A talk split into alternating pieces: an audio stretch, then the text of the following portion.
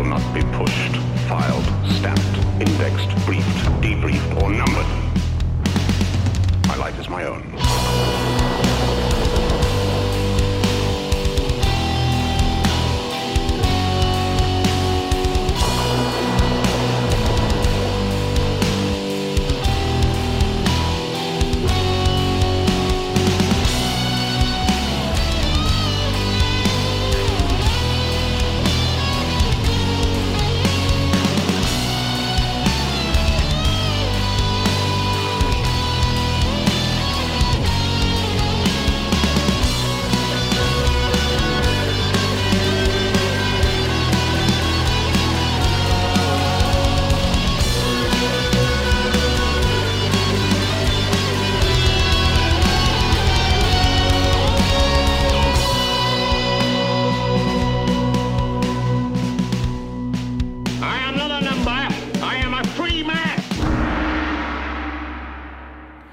Salut tout le monde, bienvenue dans un petit podcast.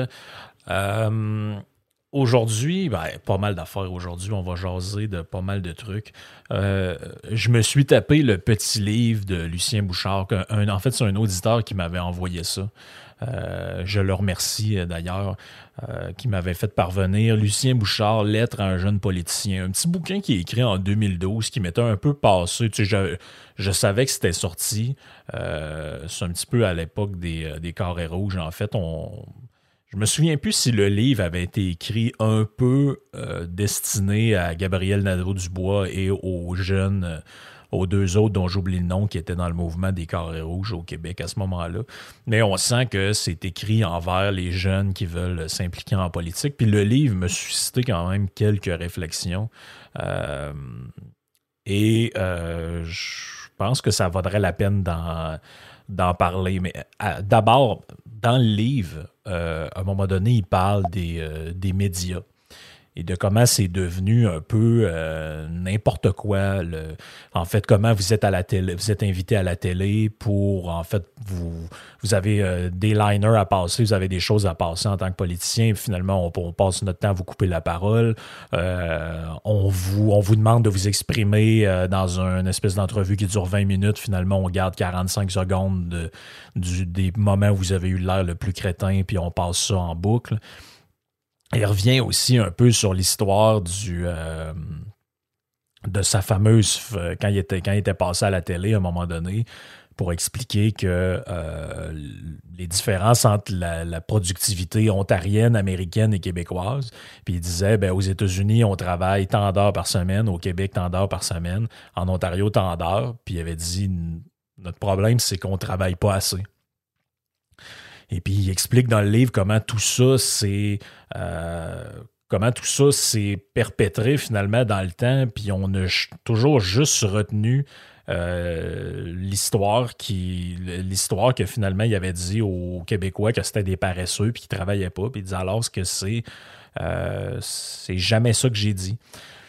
Et je, vous en un petit bout, puis après ça, on va faire un parallèle avec des trucs d'actualité. Il parle, il parle un peu des, médias et il dit euh, une autre remarque au sujet des communications. N'essaie pas de te lier d'amitié avec les journalistes, fréquenter un journaliste, l'inviter un soir au restaurant, passer une soirée avec lui, lui donner des informations inédites. Pour un élu, tout cela ne mène à rien. Si tu t'imagines qu'il va prendre ton bord, ton parti, t'aimer davantage parce que tu lui donnes des histoires exclusives, tu te leurres. Ça ne marche pas comme ça. Premièrement, les journalistes intelligents et intègres ne se laisseront pas amadouer ainsi. Deuxièmement, leur intérêt demeure celui de leur journal et non le tien. Ne l'oublie pas. Il y a très peu de journalistes qui résistent à l'envie d'énoncer leur opinion et d'émettre des jugements, même s'ils te blessent. Si tu as tis- tissé des liens personnels avec le reporter, tu te sentiras trahi par quelqu'un que tu considérais comme un ami, mais tu, tu n'auras à t'en prendre qu'à toi-même. Benjamin Bradley, un éminent journaliste du Washington Post, avait formé des relations d'amitié avec John F. Kennedy, rapporte un incident du genre dans son livre Conversation with Kennedy. A contrario, se faire des ennemis dans la presse est une erreur tout aussi grave. Les journalistes ne sont pas des ennemis. Il me semble d'ailleurs qu'ils ne m'ont jamais, qu'ils ne m'ont généralement pas trop malmené, même du temps où j'étais premier ministre. J'aime penser qu'ils m'ont traité correctement. C'est ce que je m'efforçais d'entretenir avec eux, une relation de nature professionnelle. J'ai toujours compris qu'ils avaient une fonction à accomplir, que j'en avais une autre et que nous n'avions pas forcément les mêmes intérêts. Euh, euh, ces courageux personnages qui tapis dans l'anonymat véhiculent des histoires sans intérêt et souvent fausses, du genre Bouchard est, mécontent d'un tel ou Bouchard a l'intention de faire ceci ou cela. La majorité des journalistes évitent cette dérive, mais certains s'y laissent aller. Le verdict de Jacques Parizeau là-dessus est implacable. Ceux qui savent ne parlent pas et ceux qui parlent ne savent pas. Euh, c'est assez. Il y, a, même un bout là-dedans. Ah oui, c'est ça. Il y a un bout sur les chroniqueurs, ça va nous amener à mon sujet d'après. Un mot sur les chroniqueurs qui semblent de plus en plus jouer le rôle de philosophes dans la cité, qui était jadis l'apanage des universitaires. Tu constateras d'abord qu'ils sont nombreux. Je ne dis pas qu'il y en a trop, car il n'y en aura jamais trop de bons. Ce qui est sûr, c'est que leurs lecteurs et auditeurs sont bombardés par leurs opinions, pour le meilleur comme pour le pire. Je ne sais pas comment tu t'arrangeras avec tout ça, mais quant à moi, plus d'un beau samedi matin m'a été gâché par les jugements impressionnistes de chroniqueurs qui ne nourrissaient que des chichements de faits. Qui, ne se nourrissaient que très chichement de faits. Je, me prenais, je me prenais à me demander, mais qui est donc ce crétin qu'ils décrivent? Serait-ce vraiment moi? Tu finis presque par le penser. Je te suggère donc de ne pas te les aliéner en bloc car ils ne se déjugent jamais. Ont la plume leste et disposent de l'espace et du temps illimité pour s'en servir. Tiens, serait-ce là un de ces conseils que je devrais commencer par suivre moi-même? Il parle quand même assez longuement de là-dedans. Je trouve que la distinction qu'il fait entre les journalistes et les chroniqueurs est quand même, euh, est quand même intéressante. Puis ça m'a fait penser, je, je, je, regardais un petit peu cette semaine euh, l'actualité, puis bon, ça reste intemporel, là, ce que je vais dire là, parce que même si c'est relié à l'actualité, c'est. Euh, on voit un peu ce que Bouchard veut dire quand on regarde un peu ce que les chroniqueurs écrivent. Ils racontent n'importe quoi. Mais vraiment n'importe quoi. J'ai un article ici de Richard Martineau, prenons-lui au hasard, à mon tour d'attraper la COVID. Là, il dit Bon, je l'ai attrapé, blablabla, blablabla. Là, je suis dans son article comme un rhume. Au risque de m'attirer les foudres des experts, je vais reprendre les mots de François Legault. C'est comme un rhume, fatigue, frisson, pas de tout, pas de nez qui coule, pas de maux de tête. Bref, pas de quoi écrire à ma mère. Il faut dire que je suis triplement vacciné. Ça aide quand le virus s'invite dans ton corps. Ça, c'était il y a quelques jours. Je vais voir aujourd'hui. Et puis, je tombe là-dessus on ne sait pas c'est quoi. Donc, faites attention les gens qui disent Ouais, c'est rien comme une grippe. C'est vrai, là, je suis pas particulièrement malade. Euh, c'est comme une grosse grippe d'homme qui frappe. Là. Mais sauf qu'il y en a là, qui perdent leur odorat, il y en a qui perdent leur goût, il y en a qui euh, perdent leurs énergies, il y en a qui ont la COVID longue. Tu n'as aucune idée de ce que tu vas piger. Euh, dis-moi, est-ce que tu as une idée? on va se le dire, c'est quand même assez particulier, cette euh, déclaration-là. Et là, euh, il, rentre dans, l'émission et euh, le bonhomme qui anime, Denis Lévesque, il demande Ouais, comment ça va? C'était pas supposé d'être un. C'était pas supposé être juste un, un rhume, cette affaire-là? Et là, quand même! Salut Richard! Salut! Là, t'es, en plein dedans, là, parce que tu as su que tu l'avais samedi. Là. Alors, raconte-moi comment tu te sens, comment ça va? Ah là, là, pas très bien. Au moment où je te parle, quand, on termine, quand on termine notre conversation, je vais aller me coucher sur les couvertures, mon gars. Je, vous, repasse le. Je vous relis ce qu'il a écrit deux jours avant. Au risque de m'attirer les foudres des experts, je vais reprendre les mots de François Legault. C'est comme un rhume, fatigue, frisson, pas de tout, pas de nez qui coule, pas de mots de tête, bref, pas de quoi écrire à ma mère. Il faut dire que je suis triplement, triplement vacciné, ça aide quand le virus s'invite dans ton corps. Quand même incroyable. Je veux dire, mais ces gens-là racontent n'importe quoi. Ils racontent n'importe quoi. On continue c'est les montagnes russes. C'est les montagnes russes. Écoute, tous les jours, je passe par différentes périodes. C'est comme une grippe, mais vraiment une grosse grippe. Et des fois, là, je me sens, je pète le feu. Puis là, je dis à ma blonde, Sophie, c'est terminé, c'est derrière moi. On va sortir au restaurant demain, tout ça. Bon, on rappelle que ça a l'air qu'il faut s'isoler pendant dix jours. Lui, une journée, ouais, ça va bien, chérie. Demain, on va aller au restaurant. Mais attendez bien la suite. Attendez bien la suite. Une demi-heure après, je suis sous les couvertures. Je claque des dents, j'ai froid comme un fou.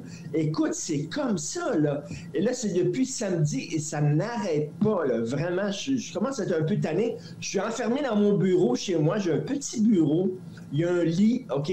C'est comme euh, la, porte est fermée parce que je ne veux pas contaminer euh, ma blonde et mon fils. C'est juste si euh, ma blonde, ne met pas une tranche de ballonné en dessous, de la porte de temps en temps. OK, fait que lui. Fait que lui, il dit à sa blonde Ouais, ça va mieux, je pense demain je vais aller au restaurant, mais il est enfermé quelque part loin d'elle et de son fils. Je sais pas comment il fait là, peut-être qu'il envoie des textos, chérie, je pense que je vais mieux. Non, mais à part de ça, vous, vous le voyez pas, moi j'ai le vidéo d'en face. Habit, complet, quasiment complet cravate, les cheveux bien peignés. Ça fait trois jours qu'il est dans un bureau enfermé. Techniquement, il doit pas être super euh, frais. Là. D'après moi, il n'y a pas une douche dans ce bureau. Vous voyez bien que c'est de la bullshit, leur affaire, ce monde-là, mais ils racontent n'importe quoi. Ils racontent n'importe quoi. C'est. C'est, aussi simple que ça. Je sais pas pourquoi ils sentent le besoin de raconter autant n'importe quoi que ça tout le temps. Sais, écrit une affaire, écrit d'autres choses.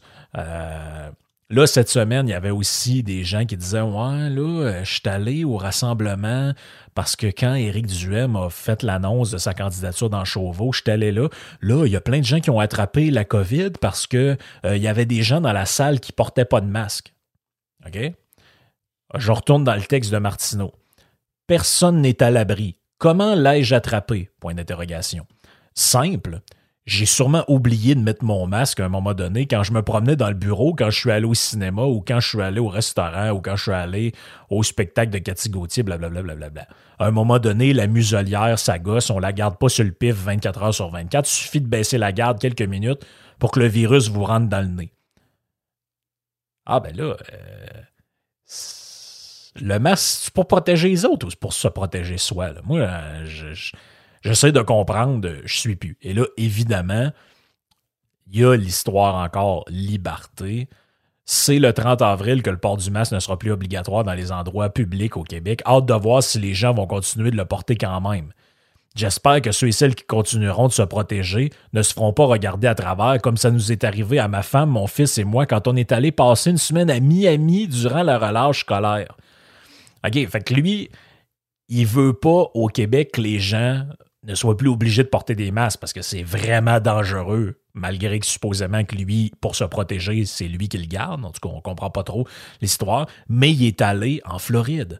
Et comme il le dit, là-bas, personne ne porte le masque, même pas dans un ascenseur bondé. Mais qu'est-ce que tu faisais là-bas, cher ami? Qu'est-ce que tu es allé foutre au pays des antisciences, dans, cette, dans cet état belliqueux de gens qui comprennent rien puis qui savent jamais. Mais, mais, mais c'est incroyable, c'est incroyable comment ces gens-là peuvent parler des deux côtés de la bouche puis dire tout et son contraire en l'espace d'un article. C'est incroyable. C'est incroyable. C'est comme un rhume, mais ouais, là, non, je suis dans mon lit puis je grelotte. Je parle à ma blonde, mais en fait, ça fait trois jours que je suis enfermé puis que je la vois pas. Euh, ça va. euh, bon, ça a l'air que tout est beau, tout est correct. Autre exemple. Cette semaine, une autre affaire. Je suis tombé sur le texte, je pense, le plus domien de l'histoire du Québec. Sur un site qui s'appelle euh, véroniquecloutier.com, le mot de Louis. Ma liberté, mon nombril. Bon, ceux qui m'ont entendu passer à RP euh, cette semaine, c'est ceux qui se. Je vous remets dans le contexte, parce qu'il y a souvent des gens qui écoutent le podcast plusieurs mois plus tard ou euh, plusieurs semaines plus tard. Écoutez, je, pense qu'on est vraiment rendu à l'époque où le chroniqueur, c'est juste quelqu'un qui prend un blender, il met des buzzwords dedans et il recrache ça sur une feuille de papier et on a l'impression que ça, c'est de la pensée. Regarde, je, je- je vous lis un bout du texte, là, puis essayez de compter le nombre de buzzwords qu'il y a là-dedans. C'est incroyable. J'ai peur. Donald Trump avait bien senti cette vague de fond du angry white male. OK, on est rendu à deux, on a une phrase de fait. L'homme blanc qui se sent persécuté par les changements sociaux en quête d'une vie avec moins de restrictions possibles. 3. Le fameux Gilles Doigt. 4. Devenu le cri à la liberté. 5. comme nous l'avons rappelé les manifestants à Ottawa et à Québec, et le Québec a les deux pieds dans cette spirale de demi-vérité, de raccourcis intellectuels. 6, 7, référence au convoi, référence à la malhonnêteté intellectuelle. On est rendu à 7, j'ai quatre lignes. J'ai peur. Je sens un dangereux fossé se creuser entre les citoyens du même pays, de la même ville, voire de la même famille. Je ne veux pas tomber dans le piège de traiter tous ces manifestants ou quiconque qui remet en question l'ordre établi, d'attarder ou d'inculte. 8. Les échanges nourris d'insultes envers les médias, les radios de Québec. 8. 9. Euh, non, non, non, non, non, non. Ils davantage les fossés. Restons polis, même si j'avoue être dans l'équipe des gens qui considèrent que certains devraient rouvrir un livre d'histoire. Ça, ça veut dire, ça, c'est le fameux euh, Renseigne-toi, 10. Euh, il y a un dictionnaire pour comprendre la signification des mots dictature et nazisme. OK, 12. J'ai peur. Le problème, c'est qu'une fraction grandissante de la population nourrie par des politiciens et des médias arrivistes est faussement attachée à la liberté de la société. Nous sommes dans l'ère de l'individualisme. 13. Euh, ce n'est pas la liberté, c'est ma liberté. 14. Et si ma liberté empiète sur ta vie, je n'ai rien à cirer parce que j'ai le droit. La Trump Nation fait des petits. 14. Le rêve américain est devenu un bulldozer qui divise les gens. 15. La solidarité et l'entraide sont devenus des fardeaux. Euh, pourquoi je mettrais un masque? Quand il n'y en a pas en Floride? évidemment, la Floride, 16.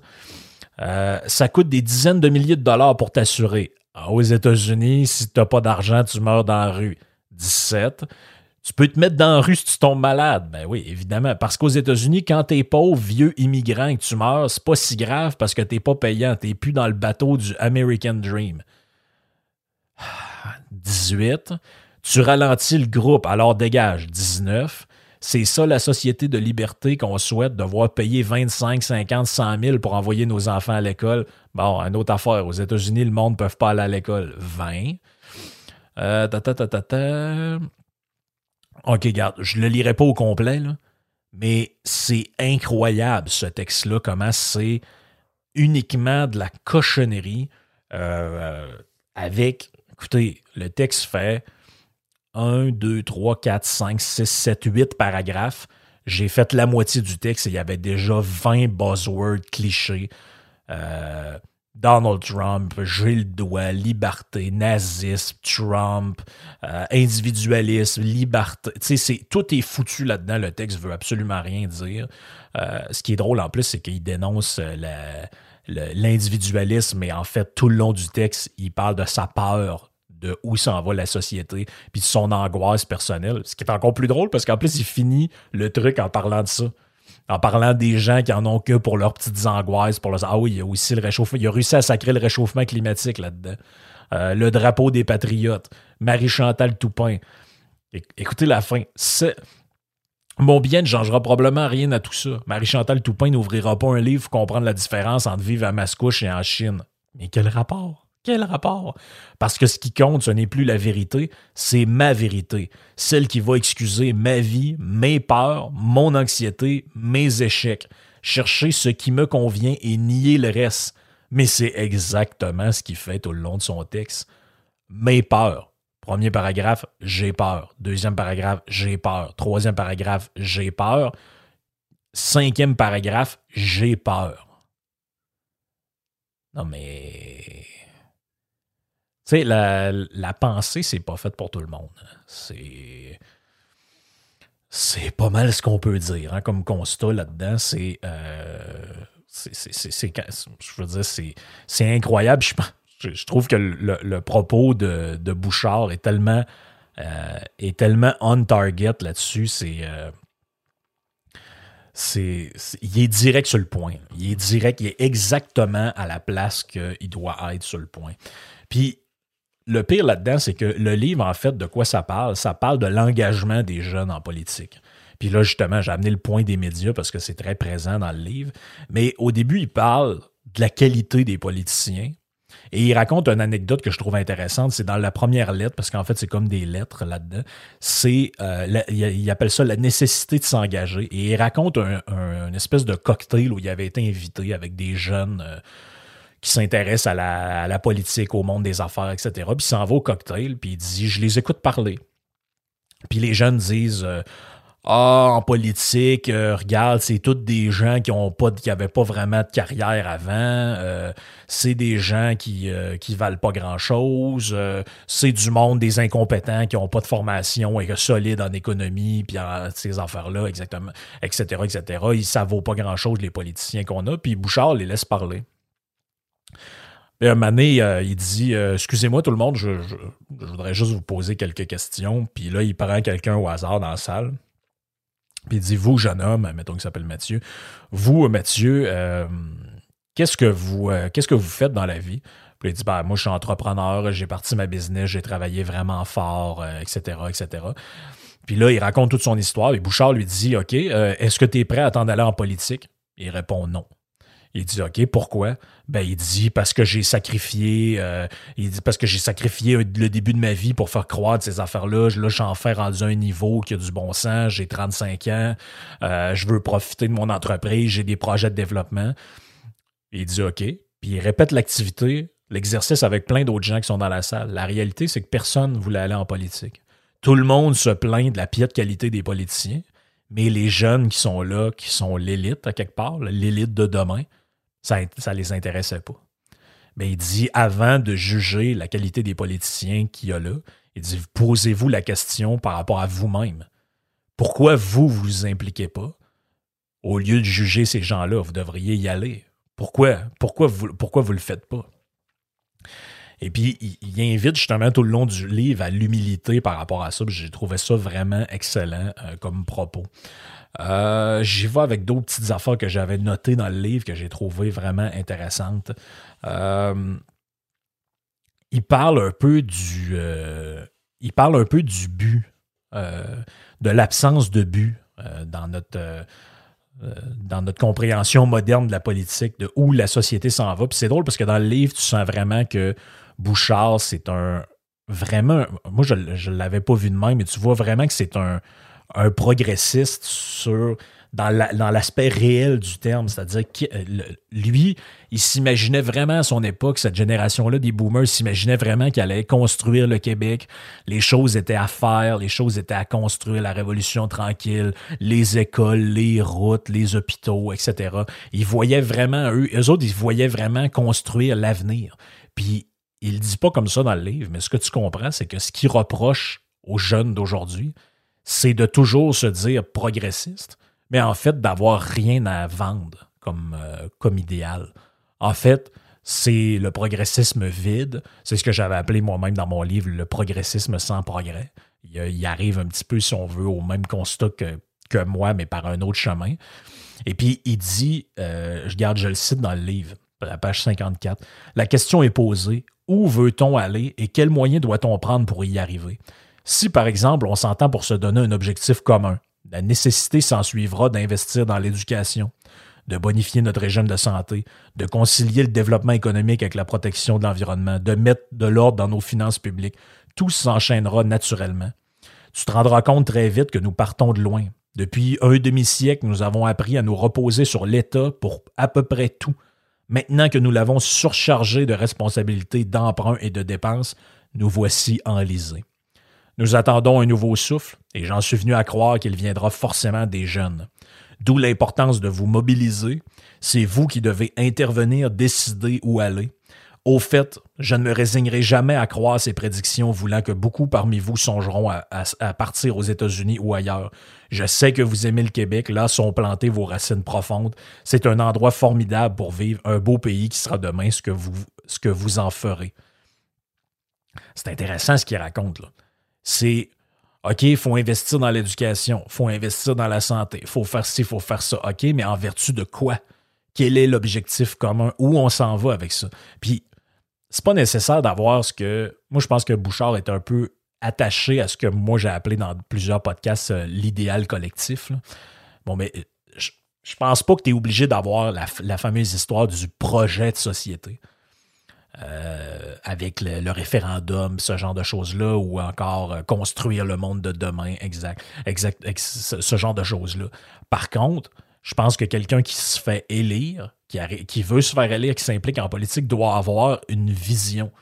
Voici où je pense qu'il faut que le gouvernement s'en aille. Voici mon plan. Voici mes objectifs. L'objectif, ça peut être, par exemple, je sais pas moi, je veux que le Québec dépasse la moyenne canadienne en termes de PIB par habitant. Et on va tout faire pour arriver à. Qu'est-ce que ça veut dire d'un point de vue fiscal? Ben, ça veut dire des réformes sur l'impôt, sur la taxation. Ça veut dire créer un climat open for business. Tu sais, à partir de cet objectif-là, tu peux décliner une série de, mesures, de programmes, de visions économiques, de visions en, termes d'éducation, euh, mettre sur pied des nouveaux programmes d'entrepreneurship, ce genre de choses-là. Mais si tu n'as pas d'objectif, à quoi ça sert? Comme il dit, où veut-on aller? Quel moyen doit-on prendre pour y arriver? Moi, je pense qu'il met le doigt un peu là-dessus, parce qu'aujourd'hui, on a l'impression que Bon, OK, les, politiciens arrivent, ils sont euh, progressistes, ils sont euh, ils nous vendent telle affaire, telle affaire, mais en réalité, c'est quoi l'objectif? Même si je vous pose la question, est-ce que vous êtes capable de me nommer une seule valeur, un seul objectif de la CAQ, le gouvernement qui est là en ce moment? quels sont leurs objectifs? Quelles sont leurs valeurs? Quelles sont. C'est quoi la finalité? Parce que là, on prend le gouvernement. Le but, c'est d'arriver, c'est de faire quelque chose puis d'arriver quelque part. Ben là, on vient de vivre quatre ans, on ne sait, pas trop, à part de l'histoire de la laïcité, on ne sait pas trop où il voulait s'en aller, qu'est-ce qu'il voulait faire. Là, on repart un autre quatre ans. Dans quatre ans, l'objectif à atteindre, c'est quoi? Dans huit ans, dans douze ans, c'est quoi la vision de long terme? C'est où qu'on veut s'en aller? L'objectif, c'est quoi? C'est que les Québécois soient plus riches, c'est que euh, c'est de construire des nouvelles, euh, des nouveaux trucs étatiques complètement inefficaces? C'est quoi, c'est quoi l'objectif? Manif, euh, les moyens euh, sont donnés en fonction des fins. La fin, c'est quoi? La fin de l'histoire, au bout de la patente. Là. Le moment où tu dis, bon, mon j'ai fait ce que je voulais faire. sais, Bouchard, il l'explique à un dans le livre. Il dit Moi, quand j'étais jeune, on n'avait pas accès à la culture, on n'avait pas accès aux livres, on n'avait pas accès à l'information, on était sous-informés une de mes priorités, ça a été de créer les bibliothèques et archives nationales du Québec pour que dans à peu près toutes les villes, euh, tu puisses à une distance raisonnable aller quelque part, puis pouvoir avoir accès à des livres, accès à de la connaissance, accès à de l'information, parce qu'il raconte qu'il a souffert de ça dans sa jeunesse. Ben, ça, c'est un objectif favoriser l'accès à l'information à une majorité de la population. Je pense qu'aujourd'hui, c'est plus nécessaire ce genre de choses-là à cause d'Internet, mais à l'époque, on pouvait comprendre euh, l'objectif. Il y a plein de, points vraiment intéressants euh, dans le livre. Je vous en lis un autre passage que j'ai trouvé euh, particulièrement intéressant. Tu feras face aux mêmes épreuves. Ne va-t-il ne va-t-il ne va pas t'illusionner, pardon, en pensant que tu te feras une cuirasse comme tous les autres politiciens. La vérité, c'est que personne n'a l'épiderme plus sensible qu'eux. C'est comme s'ils souffraient d'un manque d'affection et qu'ils étaient entrés en politique pour se faire aimer par le plus grand nombre. Ils rêvent tous de baigner dans l'adoration publique. Robert Bourassa m'a dit en soupirant en aparté dans l'antichambre du Salon Bleu où il était exposé la dépouille de René Lévesque. Les Québécois aiment René plus que moi, en tout cas. Incroyable, pareil. Le, le, chef de l'opposition qui est devant le corps encore chaud du premier ministre qui est décédé ou de l'ancien premier ministre qui est décédé. Et euh, en fait, Bourassa était premier ministre à ce moment-là. Et il dit à euh, il dit à Bouchard, il dit, euh, il dit les Québécois aimaient plus René que moi. il est comme jaloux dans le fond. Mais c'est incroyable, pareil. Il explique, il dit vraiment là-dedans que les, politiciens sont des espèces de. on pense qu'ils sont, euh, sont ben, bétonnés, puis on peut dire tout ce qu'on veut sur eux, ça les dérange pas. La réalité, c'est que, comme Bouchard le raconte, il lit le journal, il regarde les commentaires que les gens disent sur lui, puis euh, il, est en, est en beau Christ toute la journée après. pourquoi ils ont dit ça de moi, je suis pas de même, euh, ils me connaissent mal, etc. pourquoi on s'attaque à moi de telle façon, j'ai rien fait etc., etc. Il donne aussi dans ce livre-là une série de conseils hein, sur justement comment s'entourer en politique. Ça, j'ai trouvé ça euh, quand même assez intéressant. Ça fait penser beaucoup à ce qu'on voit en ce moment. En fait, à ce qu'on voit ou ce qu'on voit pas ou ce qu'on devrait voir euh, dans la politique québécoise et canadienne. Il dit, euh, en ce qui concerne ton entourage immédiat, J'entends par là le premier cercle de tes conseillers et collaborateurs. Selon que tu les choisiras bien ou mal, tu connaîtras la réussite ou l'échec. C'est aussi net que ça. Au moment de faire ta sélection, assure-toi de recruter les meilleurs. Ne l'oublie pas, ils seront tes alter ego, tes confidents les plus intimes, tes projets, euh, tes stratégies, tes hésitations, tes réflexions et même une bonne partie de ta vie personnelle leur seront connus c'est dire qu'ils doivent être d'une intégrité sans faille, d'une loyauté farouche et d'une discrétion absolue. Leurs avis doivent éviter la complaisance, ce qui suppose bien sûr que tu accepteras et encourageras cette franchise. Méfie-toi d'un adjoint qui se pâme d'admiration pour le moindre de tes faits et gestes. Méfie-toi d'un adjoint qui se pâme d'admiration pour le moindre de tes faits et gestes. En ce moment, les réseaux sociaux, on les voit-tu? Les politiciens avec leur cérémonie euh, d'auto-glorification tout le temps. Ah, quelle excellente sortie d'un tel. Ah oui, mais nous avons le meilleur d'un. Ils passent leur temps à se taper dans le dos parce qu'on dirait qu'ils attendent que la population le fasse. comme, elle, comme le fait pas, ils vont s'auto-taper dans le dos puis ils vont s'auto-congratuler toute la journée. Euh, ça, c'est pas une recette pour rester connecté. C'est vraiment pas une recette pour rester connecté. Je continue. Tu l'as deviné et c'est impossible d'établir instantanément ce rapport de confiance. Ces confidents, tu les auras d'abord connus durant tes études ou dans le cours de ton itinéraire politique. Tu chercheras chez eux intelligence, connaissance des dossiers, le respect des autres et le partage de tes idéaux. J'ai eu le bonheur de pouvoir compter sur un tel entourage. Je ne nommerai que deux personnes exceptionnelles qui ont toutes, euh, deux dirigé mon cabinet.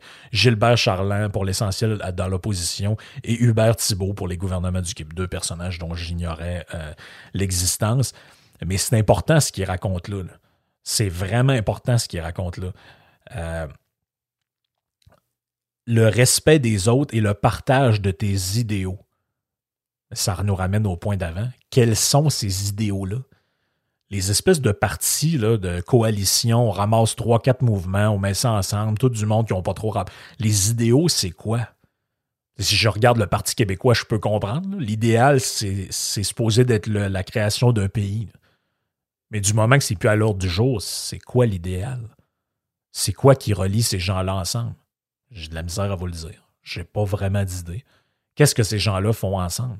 Quels sont, leurs points en commun? Quels sont leurs idéaux? Ah, ben ouais, on est tous euh, progressistes. mais qu'est-ce que ça veut dire?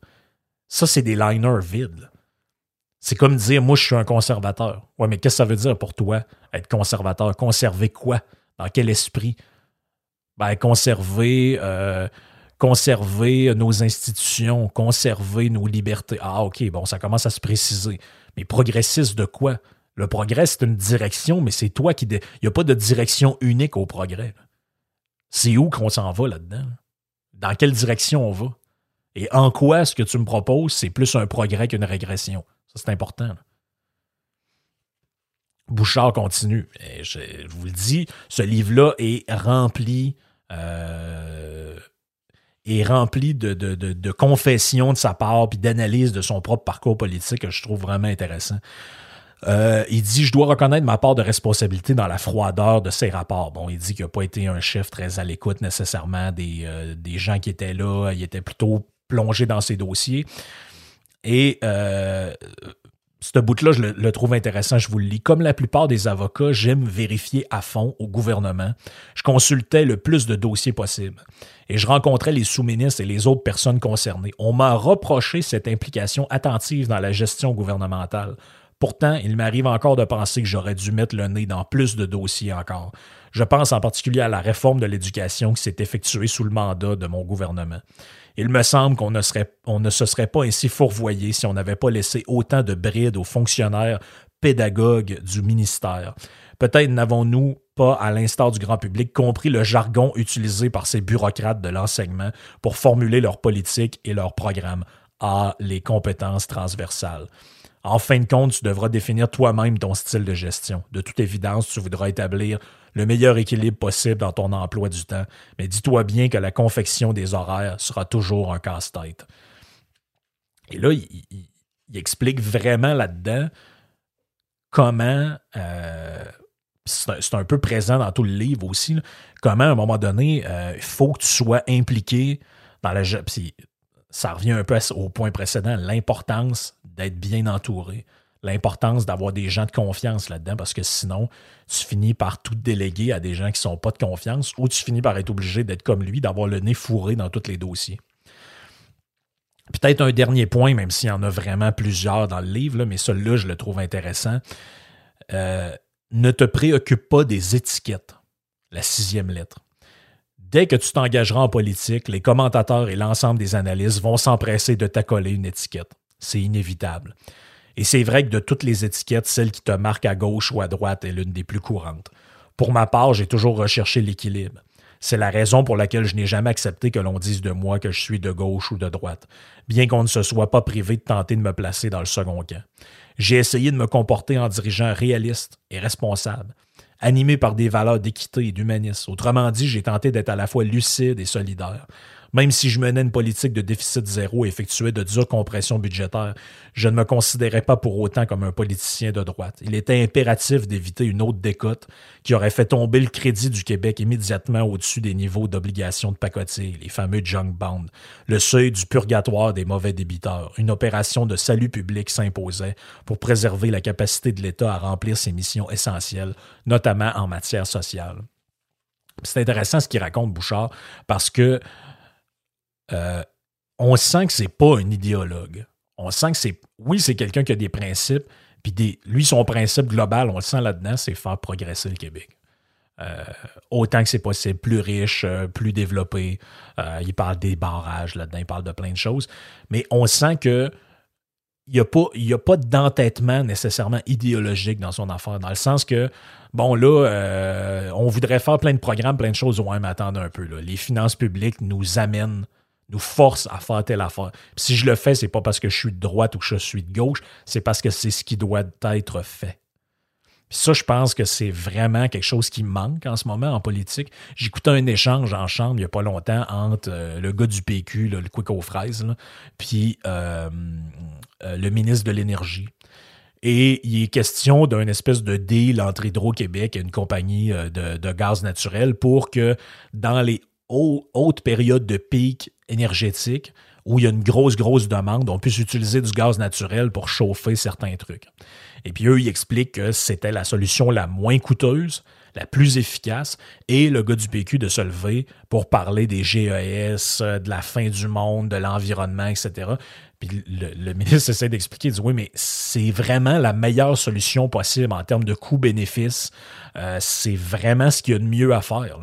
Et l'autre, il veut rien savoir. On est dans l'idéologie pure et simple. Même chose avec les partis politiques qui ont des projets qui correspondent exactement à ce qu'eux ont demandé, mais ils vont voter contre pour des virgules parce qu'ils sont dans la pureté. Euh, en fait, ils sont pas. C'est même pas la pureté, en fait ils sont dans le dogmatisme. Ils sont dans le pur dogmatisme. Puis on dit souvent, euh, ouais, c'est comme devenu un cliché. il faut être pragmatique ben, il faut être pragmatique. Euh, ça ne veut, pas, veut pas dire être pragmatique de faire tout puis n'importe quoi puis d'avoir aucune valeur. C'est juste qu'à un moment donné, euh, il y a la réalité aussi.